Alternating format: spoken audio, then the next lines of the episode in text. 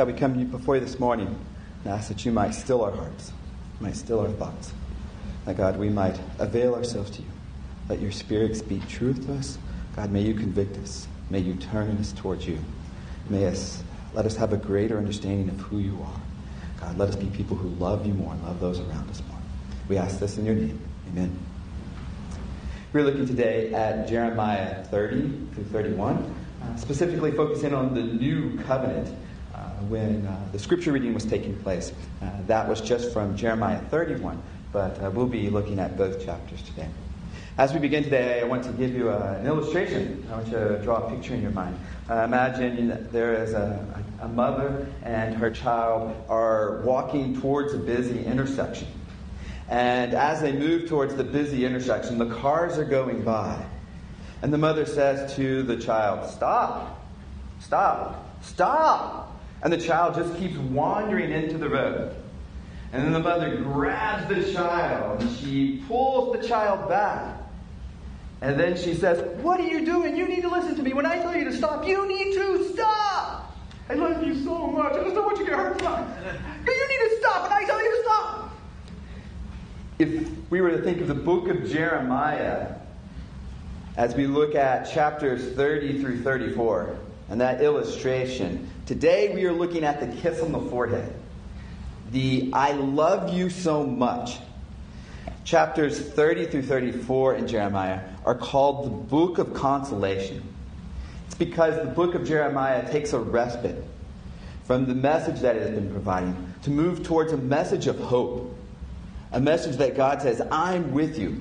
There may be judgment coming, but I am still with you. I will rescue you. And we're going to be looking at that today. One of the first things we see out of Jeremiah 30 in the first three verses is that restoration is going to be for all God's people. Let me read the first part of Jeremiah 30 for us. The word that came to Jeremiah from the Lord. Thus says the Lord, the God of Israel Write in a book all the words that I have spoken to you. For behold, days are coming, declares the Lord, when I will restore my fortunes of my people, Israel and Judah, says the Lord. This message is to Israel and Judah. And what is important about that is that this is a message for the entire nation.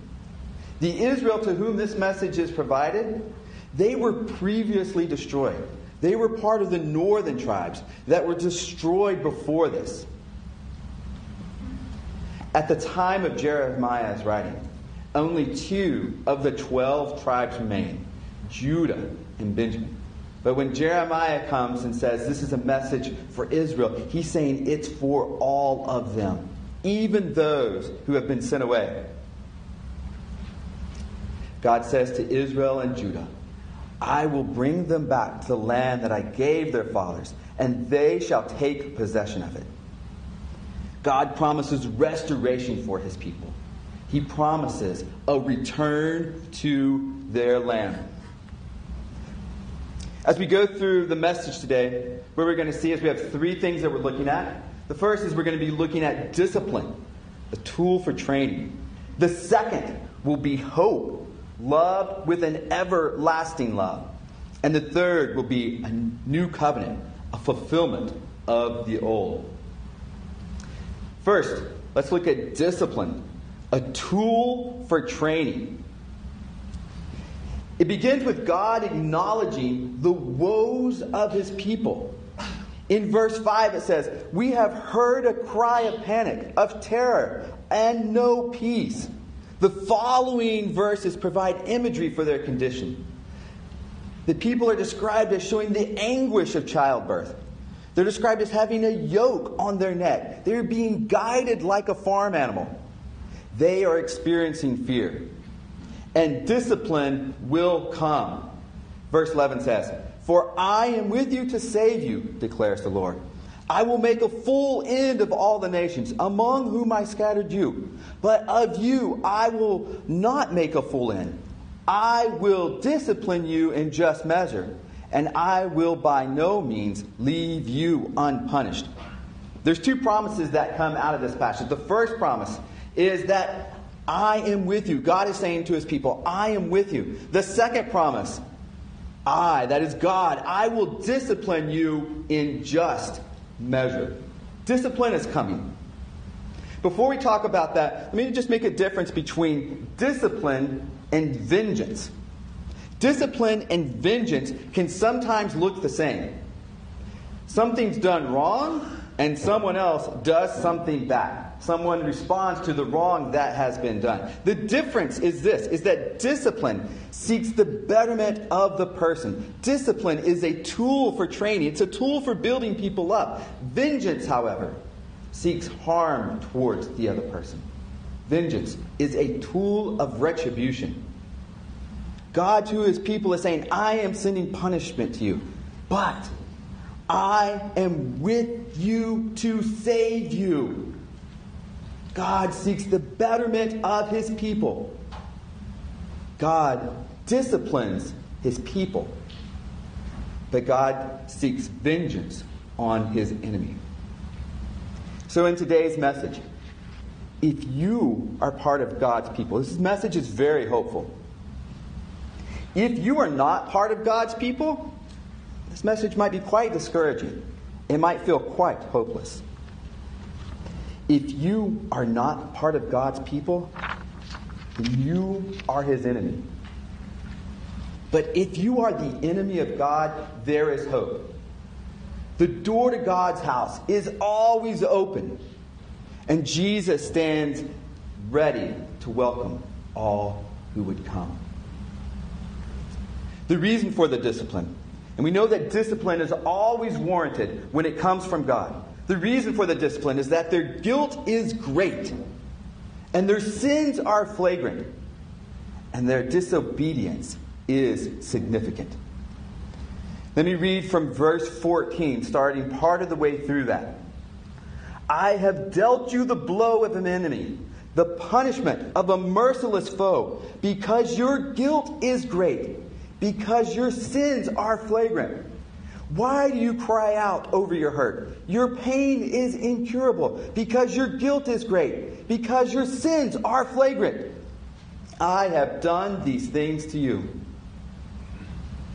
There is a purpose for this discipline. It is a training tool. It shows the consequences of flagrant sin. And as a result of their flagrant sin and their disobedience, the people will be sent into exile. One of the things that we see from that is that sin destroys God's relationship with his people. Through discipline, God reveals that truth.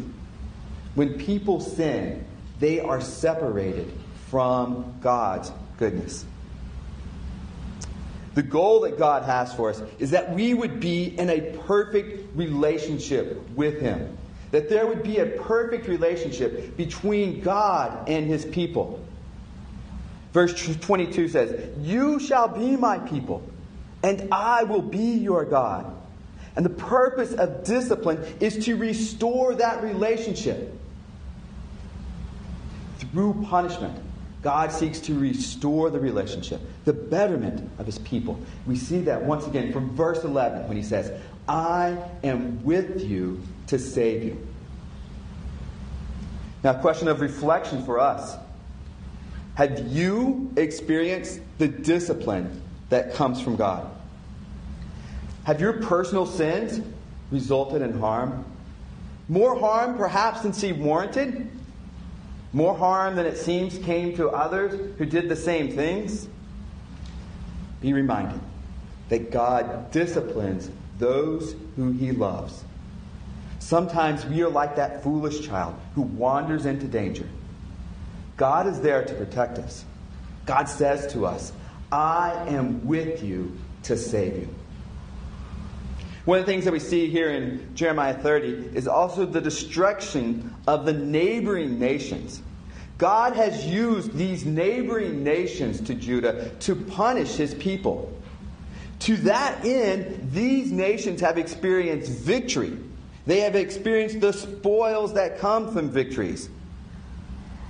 As for these victorious nations, God proclaims, in verse 11 I will make a full end of all the nations among whom I scattered you. These prospering nations will face judgment after their temporary victory.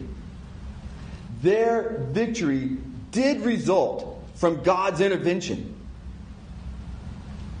Their victory did not result from God's approval of them. So while they have experienced victory, it wasn't because God said that they were righteous or they had done the right thing. God was simply using them for his greater purposes. As we reflect upon this with ourselves, my encouragement for all of us is that we would be people who avoid situational theology. And what I mean by that is that we would be people who avoid looking at the circumstances of our life to see what that tells us about God. Life success does not mean you are blessed by God, nor does life difficulty mean that you are cursed by God. Our circumstances, our present situation, does not necessitate a response from God. A fundamental problem with situational theology is it puts the individual at the center of our relationship with God. Our behavior becomes the determining action for God's favor. From this passage, an important point is iterated. God's plans are beyond our understanding. That's a good thing. What might situational theology look like in our life? It's like when you have a big exam coming up, or you have a big job interview, or you have that project that's due at work, and you want it to go well. And you say to yourself, I haven't read my Bible so much today. I haven't read it yesterday. Actually, this week has been bad. Well, before I go to that job interview, I'm reading my Bible this morning. Not because you want to spend time with God, but because you want that job interview to go better. God is not there to be manipulated by our decisions. Next big thing that we see, our second point that we are looking at is hope. And that is that we are loved with an everlasting love. We're going to be in chapter 31 now. Chapter 31 begins with the repeated goal. In verse 1, it says, I will be the God of all the clans of Israel. They shall be my people. The goal, the promise provides the theme for the following verses. It begins with the assurance of deliverance. Let me read that for us in verse 2. The people who survived the sword found grace in the wilderness. When Israel sought for rest, the Lord appeared to him from far away. The passage uses the imagery of the wilderness as a place of rescue. We've seen that before in the scripture, in the fleeing from Egypt, where wilderness is a place of respite. We'll see that in Revelation, where the wilderness, once again, is described as a place of rest. And God's motivation through all of that is love. His love for his people. We know God's goal. That's perfect relationship with us. I am your God. You are my people. We now know God's motivation, everlasting love for us. The second part of verse 3 says, I have loved you with an everlasting love. And because of that love, the passage continues on. Therefore, I have continued my faithfulness to you. God is faithful to us because of his love, no other reason. I want us to reflect on that for a moment that we are the recipients of God's unconditional love. Many people think God's love is conditional, much like that situational theology of which I spoke. When we act one way, we think God's love is abounding. When we act another, we think God's love is waning. People who especially struggle with this unconditional love that we have from God are those who have experienced friends or families using love as a tool of manipulation. Knowing only conditional love, these people struggle to believe that God's love might be boundless. The problem is that when we view God's love as conditional, as something to be earned, is that it leads to guilt. We can never live up to God's standard. We are constantly failing.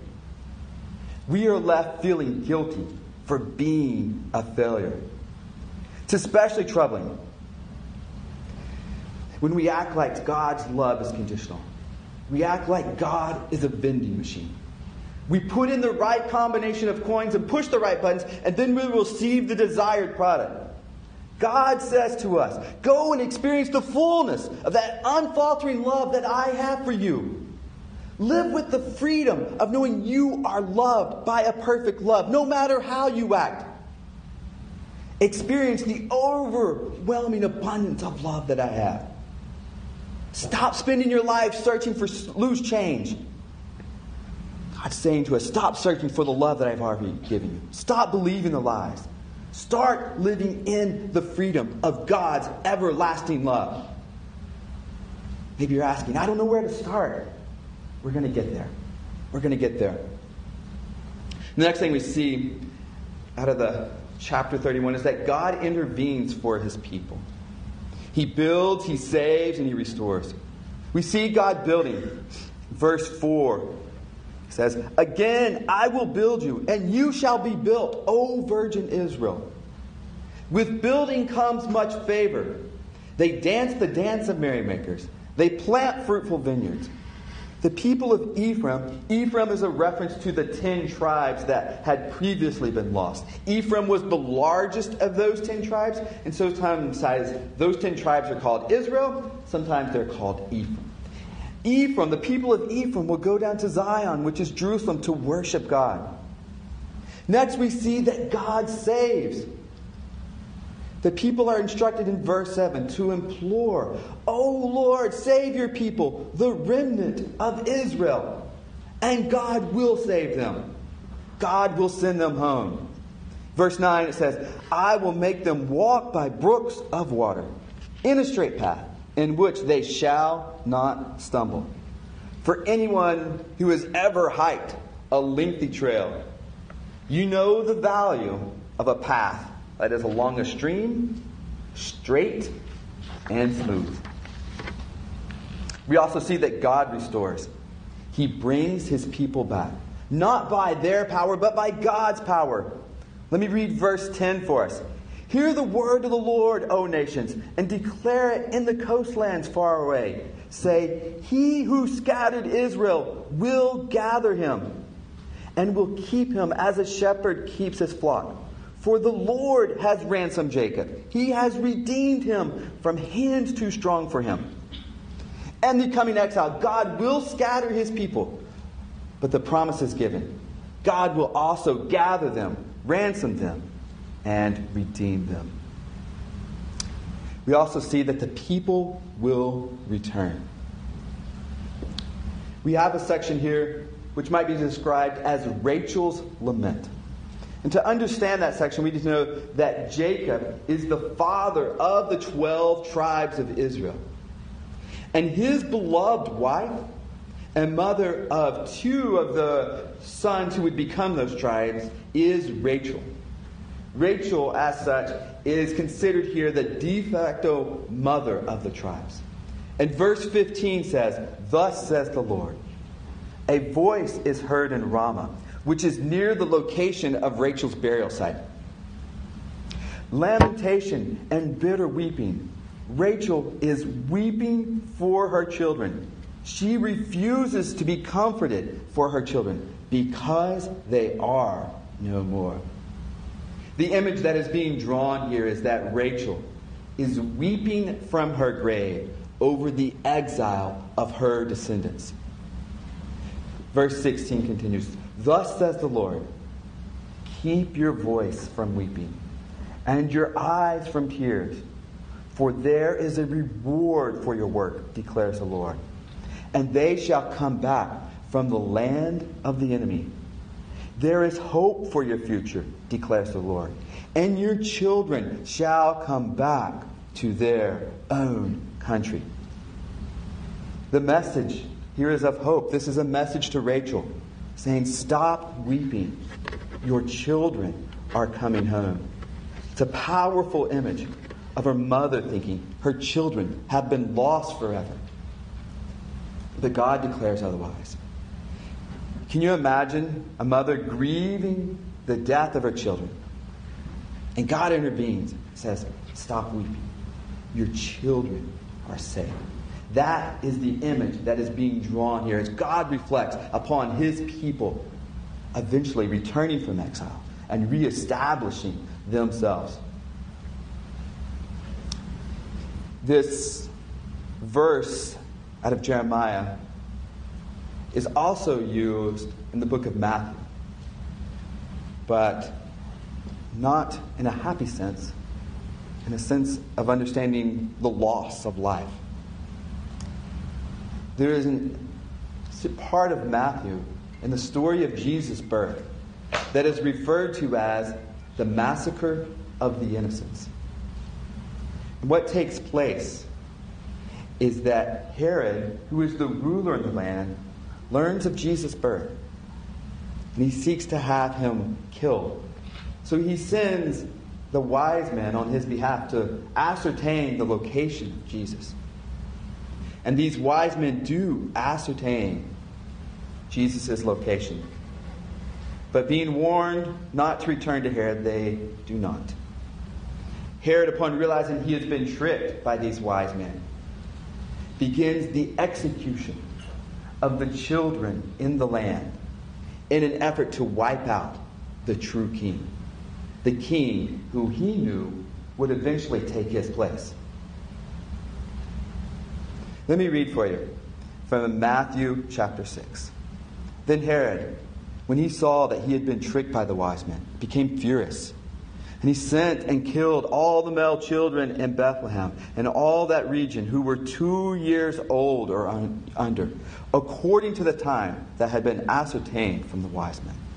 This was fulfilled with what was spoken by the prophet Jeremiah. A voice was heard in Ramah, weeping and loud lamentation. Rachel weeping for her children. She refused to be comforted because they are no more. In Matthew, it only quotes this part of the prophecy because those children were indeed lost.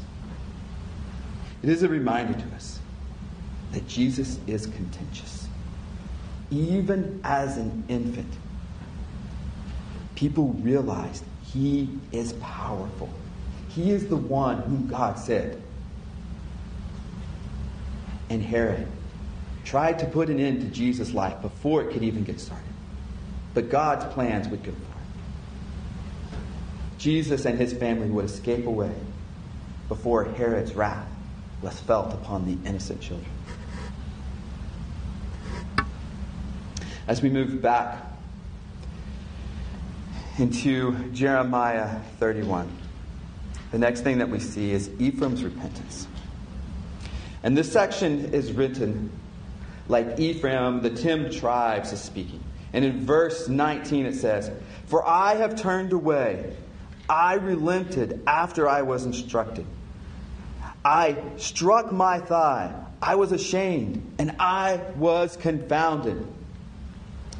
The use here of I struck my thigh, that is translated by the New Living Translation as I kicked myself for my stupidity, which is a good feel of what that striking, striking of the thigh is supposed to mean. It's um, kicking yourself for your own stupidity. It is Ephraim's repentance. And we see that restoration will take place. God promises to restore the nations.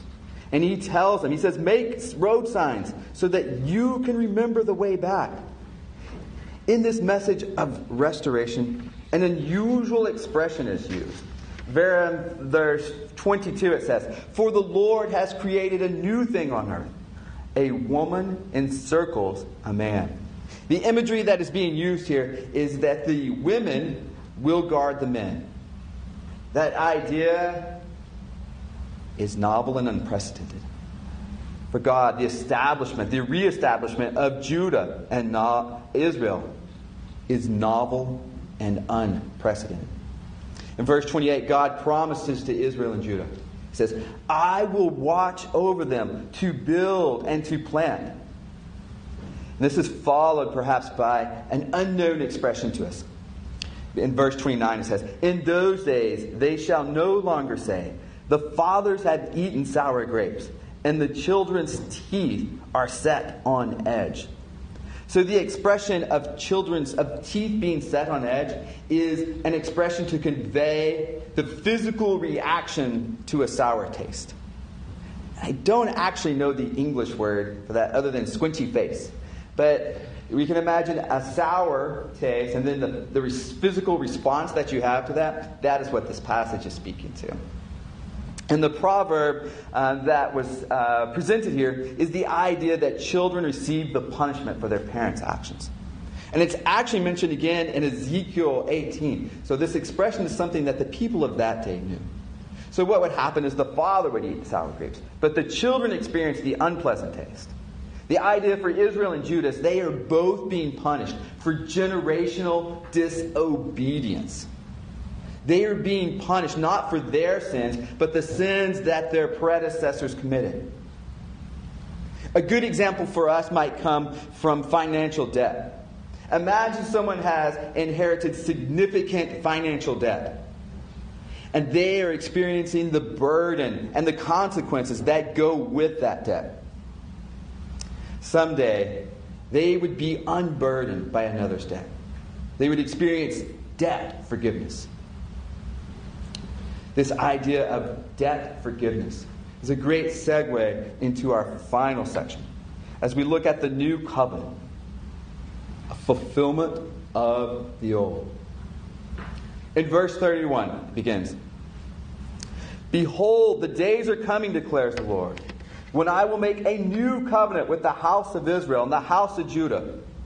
Once again, this is for all tribes of Israel not like the covenant I made with their fathers on the day when I took them by the hand to bring them out of the land of Egypt.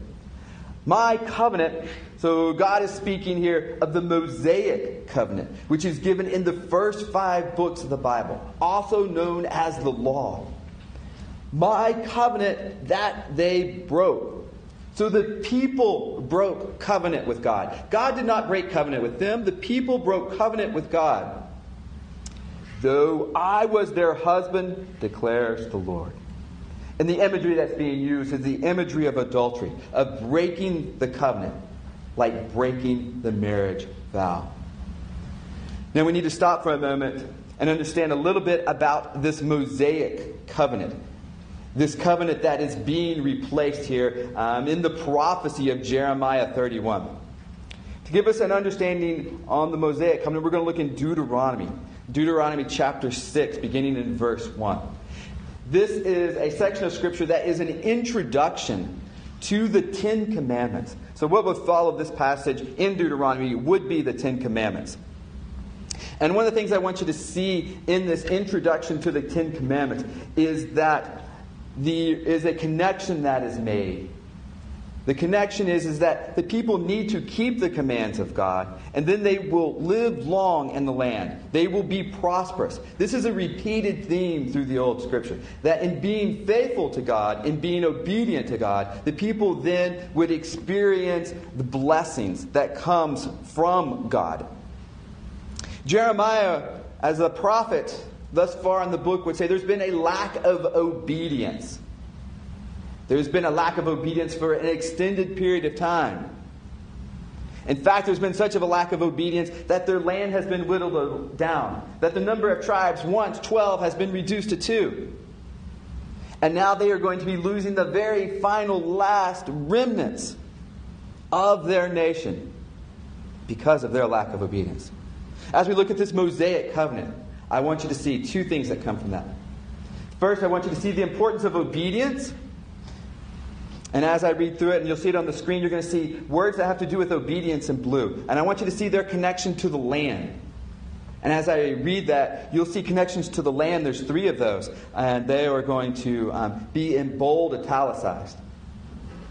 Now, this is the commandment, the statutes and the rules that the Lord your God commanded me to teach you, that you may do them in the land to which you are going over to possess it, that you may fear the Lord your God, you and your son and your son's sons, by keeping all his statutes and his commandments, which I commanded you, all the days of your life, and that your days may be long. Hear therefore, O Israel, and be careful to do them, that it may go well with you, and that you may multiply greatly, as the Lord, the God of your fathers, has promised you in a land flowing with milk and honey. Milk and honey is a reference to fertile land. The people, however, God's people have broke covenant. Verse 32, a reminder, says, My covenant that they broke. That covenant, that they would keep the commands of God live long in the land. It's perhaps an oversimplification of that covenant, but it's um, uh, somewhat accurate, I think, an accurate representation of that. The people broke covenant with God through their generational disobedience. But there is a new covenant coming. This is going to be God's solution to this problem. The breaking of the covenant, God says, I've got a solution. In verse 31, he says, I will make a new covenant with the house of Israel and the house of Judah. This is an unprecedented idea. The Mosaic covenant has been in place for a thousand years. This new covenant idea of which Jeremiah is speaking does not appear in Scripture until the time of Jesus. Actually, though, after Jesus, about 650 years later. Jeremiah's proclamation of a new covenant, his prophecy of things to come. The two focal points of this new covenant is that the law will be written on people's hearts and that there will be the permanent forgiveness of sin. Let me read for us from verses beginning in verse 33. For this is the covenant that I will make with the house of Israel after those days, declares the Lord. I will put my law within them, and I will write it on their hearts, and I shall be their God, and they shall be my people. And no longer shall each teach his neighbor and each his brother, saying, Know the Lord, for they shall all know me, from the least of them to the greatest, declares the Lord. For I will forgive their iniquity and I will remember their sin no more. So, the two significant aspects of this new covenant first, God saying, I will put my law within them, and I will write it on their hearts. No longer is the law written on stone tablets. Rather, the law is written on people's hearts. The implication being that their hearts are no longer stained by sin. This implication is asserted as the verse continues. It says, I will remember their sins no more. The Mosaic covenant brought forgiveness. But forgiveness was continually needed. There was no lasting forgiveness permanent forgetting that is mentioned here in Jeremiah 31 is a new thing. This new covenant addresses the fundamental problem, and that is that sin, that sin is a, the barrier to God. So, this new covenant will address that fundamental problem of sin. And one person finally resolves that sin barrier. That person is Jesus Christ. And he is able to do that because he lives a sinful life. He dies a substitutionary death, meaning that Jesus died for other people and took their punishment. This new covenant promised here in Jeremiah 31 is explained more in the book of Hebrews. The book of Hebrews is a New Testament book written about 30 years after Jesus' resurrection book is written about 650 years after Jeremiah. Let's take a look at Hebrews so we can get an idea of how this new covenant idea mentioned in Jeremiah, centuries before the time of Jesus, is then applied to him. We're, we're going to be in Hebrews chapter 10, beginning in verse 11. What we're going to see is that Jesus, or Christ as he is called in this passage, that Jesus' sacrifice is once for all time. And every priest stands daily at his service, offering repeatedly the same sacrifices, which can never take away sins. So the Mosaic covenant required many sacrifices, which were continually repeated.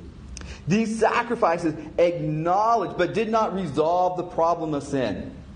They were like bailing water out of a leaking boat. The sacrifices help, but they don't solve the fundamental problem. But when Christ had offered for all time a single sacrifice for sins, so Jesus gave himself as a sacrifice, dying on the cross for our sin. His sacrifice was for all time, having eternal efficacy. He, that means Jesus, he sat down at the right hand of God, waiting for that time until his enemy should be made a footstool for his feet. For by a single offering, he has perfected for all time those who are being sanctified. So, through the sacrificial death and resurrection of Jesus, the permanent dismantling of sin occurs.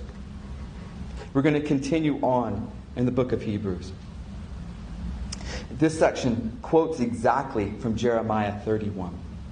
And the Holy Spirit also bears witness to us. For after saying, This is the covenant that I will make with them, and after those days, declares the Lord, I will put my law on their hearts and write them on their minds. And then he adds, I will remember their sins and their lawless deeds no more. We continue on in the book of Hebrews as now looks at the issue of people's hearts.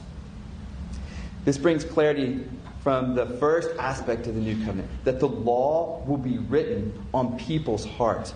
With the sin barrier removed through the work of Jesus Christ, new hearts, unstained by sin, are available. Where there is forgiveness of these, that being sins, there is no longer any offering for sin. Therefore, brothers, since we have confidence to enter the holy places by the blood of Jesus, by the new and living way that he opened for us through the curtain that is his flesh. So the passage the passage speaks about the temple area, which was restricted to everyone but the high priest. But through the work of Jesus, this restricted area is now accessible. So the idea of being opened for us through a curtain, this is a physical example that provides a figurative illustration to play the, to explain this new reality that God and his people are no longer separated. We continue on. And since we have a great priest over the house of God. Let us draw near with a true heart, in full assurance of faith, with our hearts sprinkled clean from an evil conscience, and our bodies washed with pure water. True hearts, clean hearts, washed with pure water. One of the things I want us to think about is that many people struggle with accepting the reality of sin. They believe in the innate goodness of people. This might be especially true for parents with young children who see their innocent child before them. They can't imagine that that child might be a sinner. But one of the things that Scripture teaches us is that we are all by nature children of wrath. We are all by nature's sinner. And Jesus serves to come and take away the effect of sin upon us. He relieves us from the curse that has come through creation and has come upon us through the effects of our own sin. When we fail to account for sin, when we fail to see the reality of sin, then we dismiss the work that Jesus Christ has done for us. We fail to see the great love that he showed in his sacrificial and substitutionary death on our behalf. As we continue looking into Jeremiah, one of the questions that may arise is this Mosaic covenant and its connection to the new covenant. A question that could come to us is why didn't God just establish the Mosaic? Why didn't God just skip the Mosaic covenant and go right to this new covenant? Why did we have to go through that process? And by way of analogy, I might ask this. So, Apple just released their latest phone, the 10S. We might ask, why didn't they just start with that one? Why did they have to go through these previous iterations of Apple phones in order to get to this one? But one of the things we see is that those previous designs help them reach the one that they have now. In same way, the Mosaic covenant sets the course towards the new covenant. The Mosaic covenant sets the course towards the redeeming work of Jesus Christ.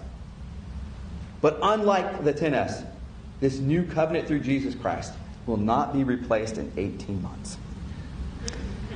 The Mosaic covenant, we're going to look at how it is a law fulfilled. So the Mosaic covenant establishes the law, and the purpose is to provide the path to God.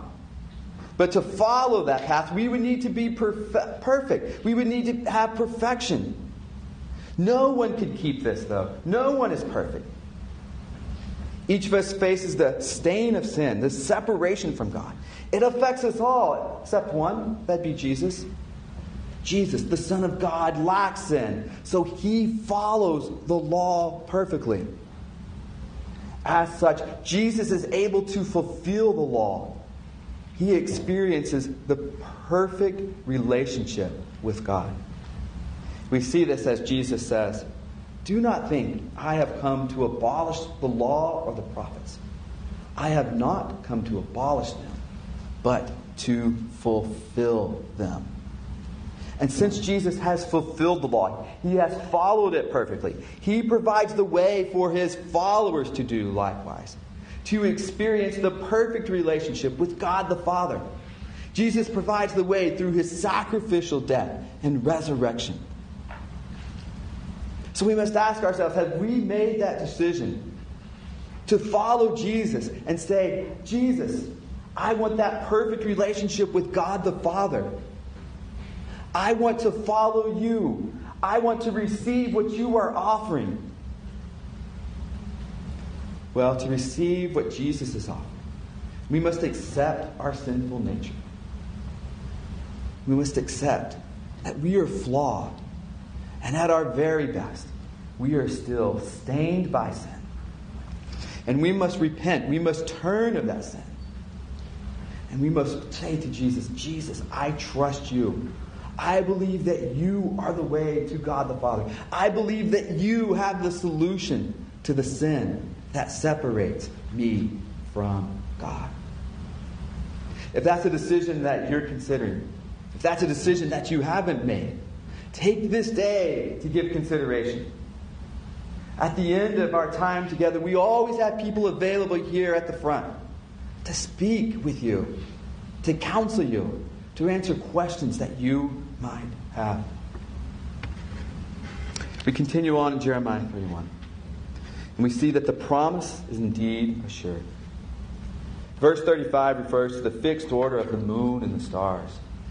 And just as this fixed order remains, so God's people remain his people. Verse 37 proclaims that if the heavens can be measured, which they cannot, then God will dispose of his people, which he will not. Verse 38 through 40 continues in this idea of assuring us. It promises the rebuilding of Jerusalem. And specific places are mentioned. But no, Jerusalem is indeed going to be destroyed. God's discipline will come. The people will experience God's wrath, but only for a season. Only for a season. It's interesting of the places that are noted there in Jeremiah, of places that would be destroyed in the city. The book of Nehemiah tells of the reconstruction of part of Jerusalem, and it includes a couple of these places the Tower of Hananel and the Horse Gate. The promise is assured. God's plan is not changing. Destruction is coming for the people. The days of warning are over. Jerusalem will be destroyed. But Jeremiah brings a message of hope. He says, A new covenant is coming. This new covenant is good news for us. Because this new covenant is about the work of Jesus. And through Jesus, we have a relationship with God. And that, each Sunday, we remember Jesus' forging of this relationship. In communion, as we partake together, we take from the cup of the new covenant. Let's take a moment now. Give you a chance to reflect upon the message today and the worship time today. And avail yourself to God to see how He is speaking to you. Let us take a moment now of silent reflection before God.